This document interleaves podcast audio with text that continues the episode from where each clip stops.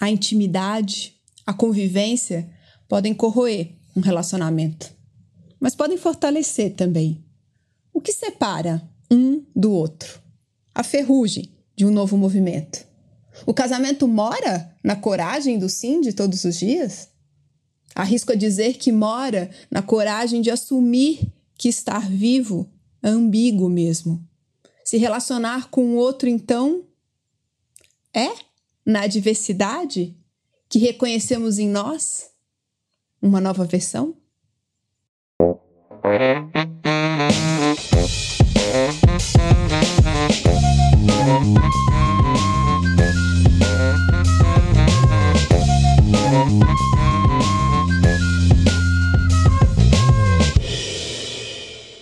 E aí, Naira? Casamento mora na coragem do sim de todos os dias. Mas a gente nunca imaginou que para isso iríamos enfrentar uma pandemia.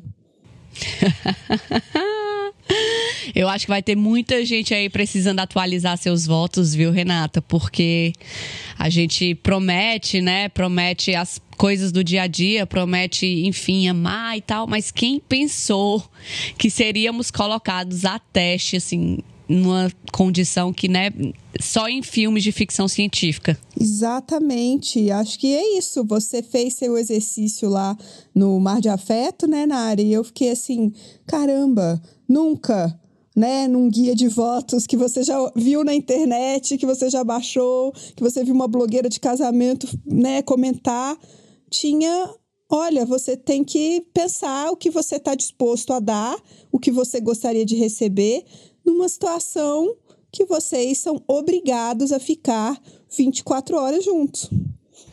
Sim, isso meio que trouxe para a gente esse questionamento por essas condições em que as pessoas estão, né, de convivência intensa e essa adversidade maior que está no mundo inteiro, a gente pensou nessa coisa da adversidade não como um algo que possa enfraquecer ou até dificultar o vínculo ali, a conexão, mas que tem o efeito contrário, uhum. que tem esse efeito de fortalecimento daquele vínculo. É. Rê, tu é, já passou de todas as histórias que tu já é, contou, ouviu, como que tu faz essa conexão de adversidade versus fortalecimento do vínculo e, e aquele relacionamento ter sido alçado para outro patamar por causa de algo que aquele casal viveu junto?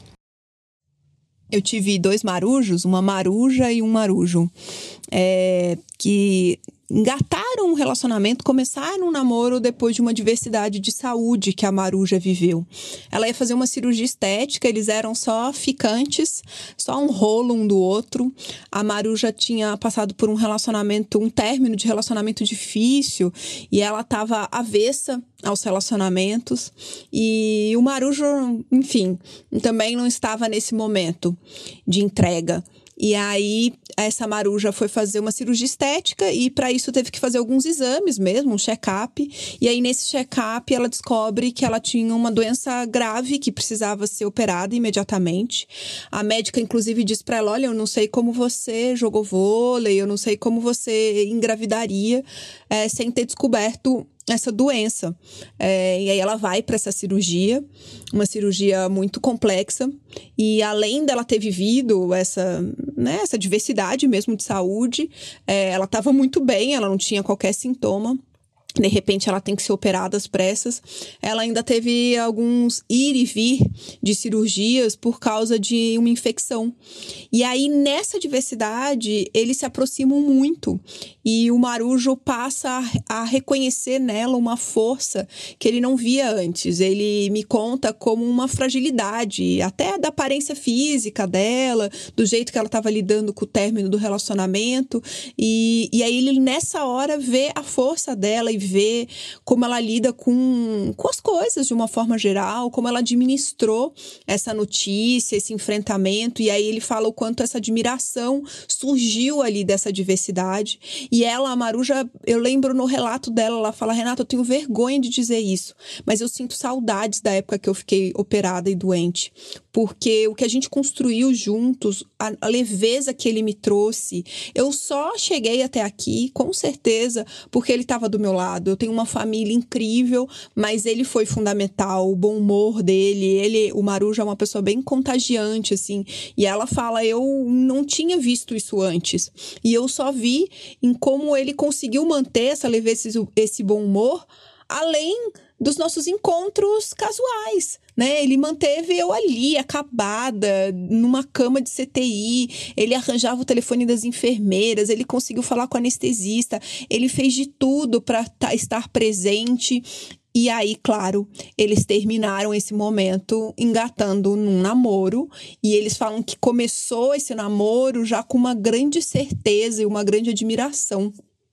Reachei esse exemplo, esse caso excelente, porque veja só, ele é muito representativo de como a diversidade pode sim ser uma oportunidade para aprofundar aquele relacionamento, aquele vínculo, para conhecer a pessoa de uma forma que é, só na adversidade você conhece, uma forma mais crua, mais instintiva, enfim.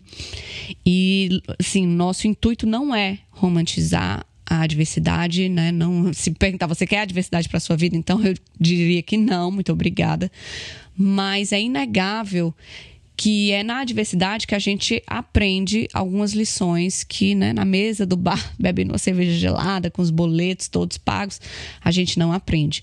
Quando a gente fala de tolerância, né, de, da real tolerância, quando a gente fala de resiliência, quando a gente fala de paciência e, enfim, sentimentos que lições e sentimentos que são aprendidos geralmente em situações de teste, a gente percebe a adversidade como sim, uma oportunidade.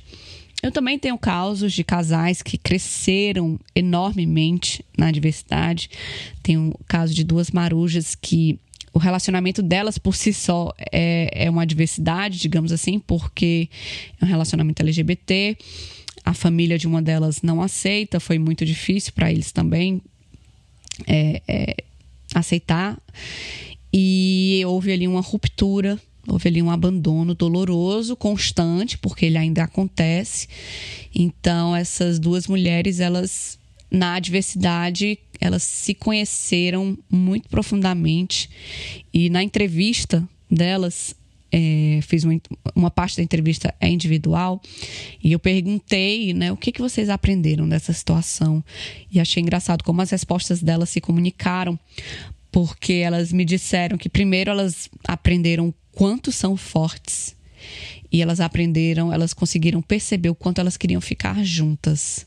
Então, a diversidade ela, ela não só aprofunda o vínculo com outra pessoa, ela aprofunda o vínculo de você com você mesmo é, traz um autoconhecimento das suas capacidades e de como você encara o mundo e o que você consegue arcar, né, diante de uma situação em que você perdeu o controle ou que você não tem mais certezas. E apesar da gente estar tá falando dessas adversidades, né, da vida em geral, essa adversidade que todos nós estamos vivendo agora, alguns mais, outros menos, ela meio que trouxe um pouco disso porque é uma situação muito nova. Não vivemos isso nunca, nada nem parecido.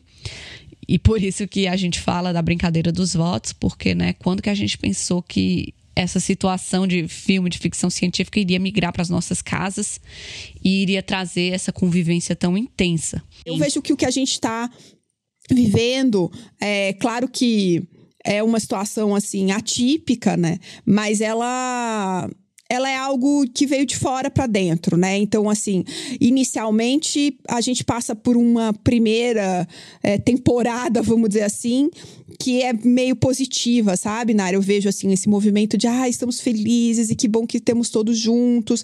Aí depois, Sim. até num ciclo mesmo de relacionamento, aí depois começam os conflitos, porque aí a diversidade lá fora já tá assim, né, uma coisa muito distante, é um inimigo distante que você não tem como lutar, né? A não ser. Mas então, é hum. só uma coisa, Rito, falando. Acho que caiu uma ficha aqui, que essa coisa da. esses 14 divórcios por dia aqui na, na cidade de Xi'an. Uhum. Então, eu acho que é muito a diversidade exterior, né? O isolamento, o corona, enfim. Eu acho que ele é meio que assim uma, um gatilho para que as adversidades interiores ali, né, os conflitos internos daquele casal, daquela junção, daquelas duas pessoas, eu acho que ele meio que ativa esses, essas adversidades interiores ali. Tu não pensa assim? Isso, eu, eu acho que a gente passa por esses ciclos. Eu acho que a gente tem um momento inicial que é vamos nos unir, vamos fortalecer, nós somos bons juntos e vamos dar conta. E aí, depois que isso entra num patamar de zona de conforto, assim, tipo, ah, ok, já demos conta, ok, estamos aqui vivos juntos, aí a gente começa a aprofundar nos conflitos que já estavam ali e que a convivência acentua, né? E acelera. Demais. Então, eu acho Demais. que estamos aqui no Brasil chegando nessa fase, né, Naira, que já passamos por aquela fase romântica, né, de uma guerra, que é vamos e temos um inimigo comum, e agora a gente está entrando do. "Ah, Mas isso E agora a gente tá tentando não se matar. isso, tá isso, exatamente. É tipo, olha, ok, mas talvez esse inimigo comum nos mostrou aquilo que já era difícil. Sim. Que é a convivência, que são as diferenças, que são, enfim, né, as questões que a intimidade, esse aprofundamento dos vínculos traz, que tiram um certo Sim. encantamento sobre a projeção que você tem do outro, né? Sim. Quando a gente pergunta, né, para as pessoas qual tem sido a principal dificuldade aí do, da- da- do isolamento, da quarentena, falando também, né, de um recorte de privilegiado, porque tem gente que está sem teto, tem gente que tem preocupações muito maiores, mas as pessoas sempre falam da convivência. É. E assim, eu passei primeira parte da quarentena com a minha mãe e foi difícil essa convivência e também já tô numa segunda parte da minha quarentena porque é, tô passando com o Tim. Ele tinha viajado, retornou, ficou em quarentena isolado e agora estamos todos juntos. E é como você falou, é, o que é sombra essa quarentena, ela meio que joga luz, esse Isso. isolamento. Não é nem o isolamento, é essa intensidade da convivência, porque é como você falou, essa diferença, essa dificuldade, ela sempre esteve ali. Isso. É claro que ela é aguçada e, enfim, Apimentada, ela é né? acentuada. Apimentadíssima por conta das, das louças que não param de surgir Isso. na pia, a criança que não, né, não, não para quieta, coitada, tá ali em quatro paredes, enfim, muita coisa tá acentuando essas diferenças. Mas como que a gente percebe, então, Rê, o que é passível de vamos, né, vamos com uma certa paciência com o momento, vamos trabalhar nisso do que é incompatível. Como é que essas pessoas fazem esse equilíbrio, hein, Rê? Agora eu queria que você falasse com uma psicóloga, porque olha, É difícil, é, né? não é fácil. É, eu acho que é muito parecido, né, Nara, com o que a gente vive no puerpério, né, quando nasce uma criança, que é uma oportunidade incrível, né, para o casal resgatar esses vínculos, esses motivos e, enfim, o, porquê escolheram estar junto, mas é desafiador porque é completamente novo, né? Sim. Eles não enfrentaram aquilo antes, eles não viveram um estágio e não há estágio, né? Não, não é igual seu sobrinho nascer, não é igual, nada se compara a essa vivência. Então, assim, realmente essa falta, às vezes, de. De ter vivido anteriormente uma situação parecida, deixa essa insegurança inicial. Eu nunca tô preparado, não tô preparado. Eu acho que Assim como lá no Conto de Vista, às vezes eu recebo perguntas sobre infidelidade, o que, que eu acho de traição. Eu acho mais um contexto de adversidade, né? Eu acho que é uma diferença.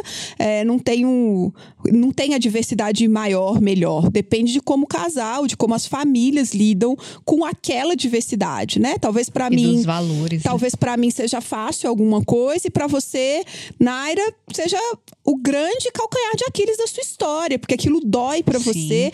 Disso que você mesma, co- como, quando você estava falando sobre as famílias, né, você, a- a- esse histórico de adversidades que uma família vive junto vai trazendo tanto força e lealdade e essa situação, essa sensação de, ok, mais uma que passamos juntos, então o nosso vínculo está fortalecido, como também o desgaste na área daquelas coisas que a gente não vai resolvendo e vai engolindo a seco, vai falando, ok, a gente está numa situação adversa, e aí quando isso vem à tona de novo, porque aquilo ficou de alguma maneira não dito, não falado, não Mal conversado, resolvido. Você entra numa defensiva maior do que aquela situação tá te trazendo. Então, assim, o meu convite para essa situação que estamos vivendo é sempre refletir sobre se isso que você está se defendendo ou atacando o outro, né, que está incomodando na convivência com o outro, ele é de agora, posto agora, no sentido assim, né?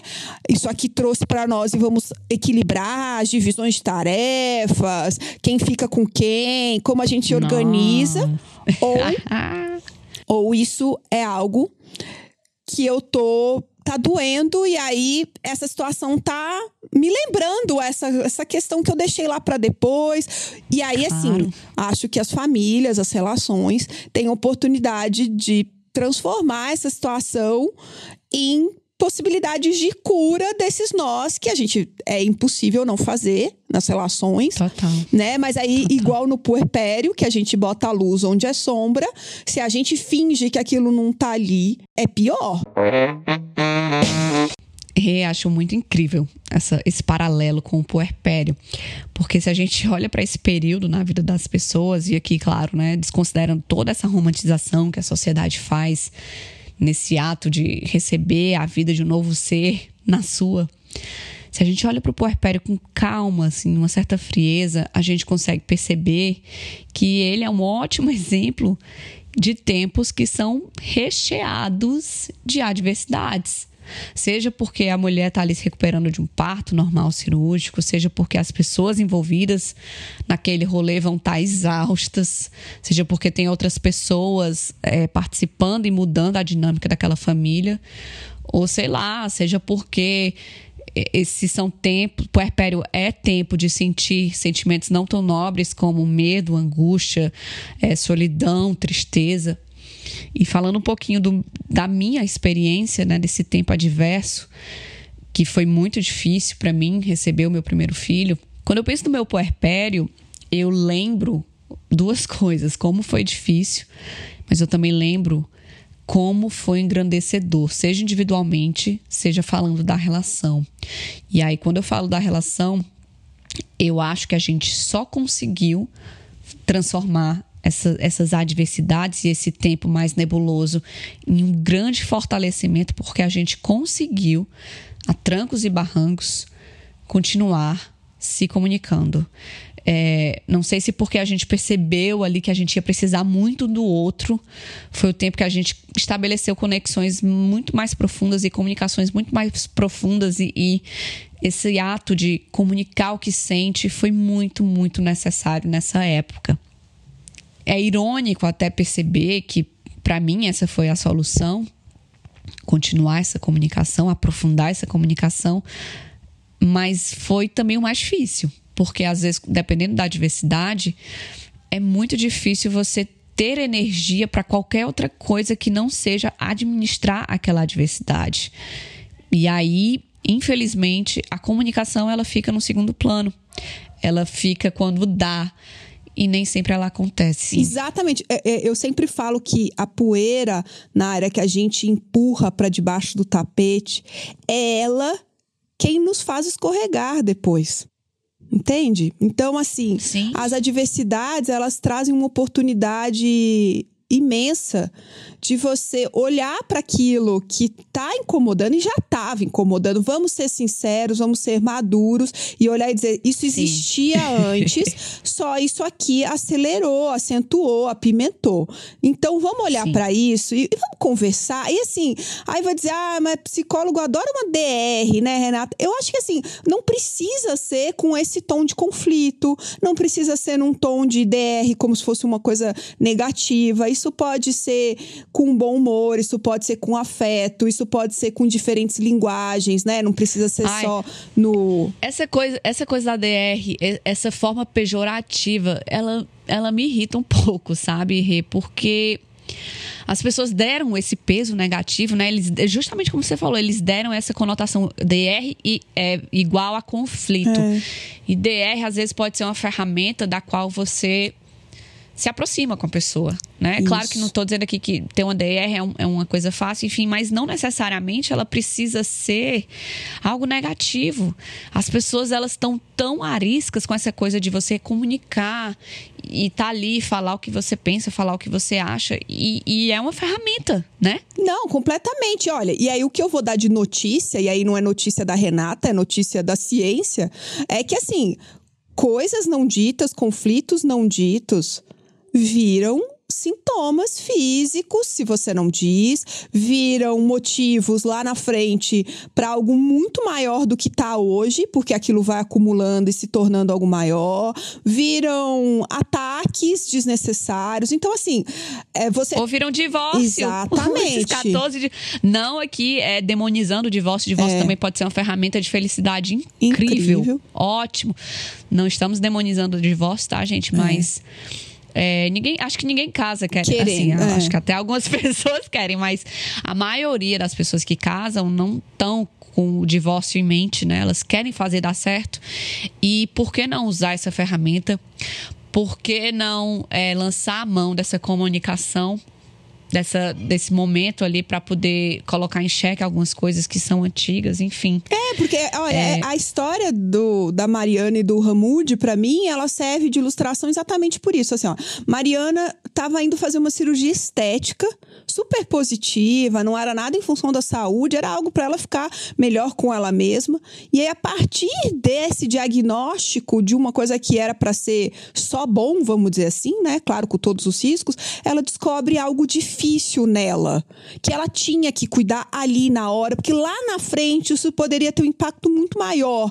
Então, assim, são assim com os relacionamentos. Então, se a gente aproveita o, o- a situação que estamos, o contexto que estamos, para não acomodar o que incomoda, a gente está nos livrando de situações muito maiores que podem aparecer em situações muito mais complexas, como a gente já falou sobre um puerpério, sobre a morte de alguém, enfim, Sim. situações que vão ter talvez uma complexidade enorme, não que essa que a gente está vivendo não tenha, mas assim, vamos aproveitar o contexto onde ela está aparecendo para não fingir que ela não está ali ou não colocar poeira debaixo do tapete. Eu acho que a aula de família que eu tive mais marcante na minha história na psicologia, Naira, foi uma professora que entrou na sala. A aula era em círculo. Ela entrou na sala de aula, colocou uma caixa e era preta, assim, uma mala preta. No centro desse círculo de nós alunos, e a gente, sei lá, em 32 alunos, continuou conversando e tal. A gente via que tinha um zoom, zoom, zoom durante a aula, ela continuou a aula como normalmente. Ela, ela simplesmente entrou, colocou aquela mala no meio do círculo e continuou a aula sem nenhuma menção à mala. E a gente te fazia um zoom, zoom, zoom. Ai, meu Deus, o que que é essa mala? A gente achando que alguma hora ela ia usar aquele recurso, que ia aparecer um palhaço, aquelas coisas. Que alguma coisa surgir dali. E ela terminou a aula, né, no tempo dela. E aí ela estava terminando, encerrando, então, dando lá a leitura para a próxima semana, até que finalmente alguém levanta a mão e fala: professora, mas e essa mala aqui no meio do círculo? Você esqueceu de usá-la? Ou de citá-la? E aí ela fala: não, não esqueci. Eu não queria, ela não veio por algum motivo. Ela simplesmente estava comigo. E aí todo mundo fica com uma cara assim, ela fala: é exatamente isso que acontece nas relações familiares, que a gente constrói nas relações de amizade também. Os não ditos, aquilo que a gente vai acumulando, a gente acha que eles não estão tendo utilidade nenhuma ou que a gente não está vendo. Mas, na verdade, o fato de ter uma mala no meio da aula alterou toda a dinâmica da aula e a gente Total. não teve coragem de perguntar a alunos de psicologia. No final, alguém levantou a mão e falou: Mas você não, você não esqueceu? É, é, a gente ia usar essa mala? E aí ela responde: Não, não, era para nada. E ninguém. Né? Não, o que, que é isso? Como assim? Então vamos usar, vamos fazer. Não. E aí ela, ela cutuca a gente nisso e fala sobre essa Total. importância de que os incômodos, essa- esses nós que vão estabelecendo e que a gente não para para conversar e não para para olhar, não precisa ser resolver, porque às vezes a gente não consegue resolver numa conversa, mas que a gente assume que ele tá ali na área. Se a gente não faz isso, isso altera a dinâmica de todo o relacionamento. Então, assim, fingir que a coisa não tá ali não resolve. Então, eu acho que é Total. isso. Eu acho que a diversidade, ela Total. traz essa. a- a- acentua, acelera incômodos. Ela escancara a mala preta na cara de todo mundo, né? É isso que ela faz, a Exatamente. diversidade. E fingir que não tá ali não é resolver. E, e a gente fingir que ela tá ali tá alterando sim o nosso bem-estar, já só de fingir, já tá demandando de você uma energia que não demandaria se não tivesse ali. E deixar para depois é acumular, é depois vir com muito mais ataque, com muito mais dor. Então, assim, é, a Sim. diversidade ela tem é, esse poder da gente é, olhar para aquilo que talvez a gente tivesse no, no dia a dia, na correria, ou numa situação mais confortável para a gente, vamos dizer assim, a gente está deixando passar porque tem tantas coisas, tanta complexidade, e aí de repente vem uma diversidade, seja ela qual for, e a gente tem que parar para olhar para aquilo, parar para sentir, parar para olhar para o outro. Então, assim, ou a gente transforma isso realmente no ok, sentei na cadeira, sentei a cadeira aqui da, na escola, né? Essa escola que a vida tá me dando, essa oportunidade que a vida tá me dando, e eu vou olhar para isso e vou para a próxima série, vamos pro próximo nível, é, ou isso vai ficar voltando na minha vida, porque é cíclico, as coisas vão e vêm até a gente olhar, botar a luz naquilo e próxima dificuldade, porque não vai deixar de ter dificuldade, mas eu acho que a gente tem que parar de romantizar o parceiro como algo, ou a parceira como algo, ou as relações familiares de uma forma geral, como algo que tem, ah, porque a gente tem esse vínculo, porque a gente tem sangue, porque é minha mãe, porque é meu pai, porque é meu irmão, ele sabe quem eu sou, ele me lê, ele conhece. Isso não é verdade. O outro não tem essa bola de cristal. Mal ele tá conseguindo identificar o que ele tá sentindo com essa diversidade. Imagina Total. você. Imagina um outro. Eu acho que, na verdade, quanto mais próximo é o relacionamento e quanto mais a convivência é ali, né, no dia a dia, aquela convivência mesmo, pai, mãe, marido, o filho, eu acho que mais você vai passear por várias nuances de um relacionamento, decepção, amor, confiança. É impossível você não conviver com alguém, você ter ali um, um relacionamento com aquela pessoa que, que é profundo e você não passear Isso. por, por nuances que não são às vezes positivas, né? Que não são às vezes o que você esperava. Acho que a gente tem muito essa, essa coisa do, como você falou, ah, é- é- a gente tem conexão. Isso. Mas isso não te impede de ter os seus momentos de raiva, de decepção, de frustração. E eu digo isso porque eu vivo esses sentimentos com meus filhos. E mãe é aquela coisa, é amor incondicional. É. Mas mães, até esse amor que é, que é, enfim, que é difícil de colocar em palavras, mães também passeiam por esse sentimento de raiva, frustração, decepção, de, de às vezes tem mães que se arrependem. Então, assim, é, é muito comum. É muito natural que se você esteja sentindo sentimentos desse tipo em direção ao seu parceiro, porque você está se relacionando com ele e essa convivência estreitou ainda mais essa convivência. Não há distrações do mundo lá fora. Você não tem como ter uma briguinha ali e sair para o trabalho e essa saída te faz esquecer Isso. né? E você não precisa mais resolver, às vezes até você sai pro trabalho, volta e aquilo passou batido.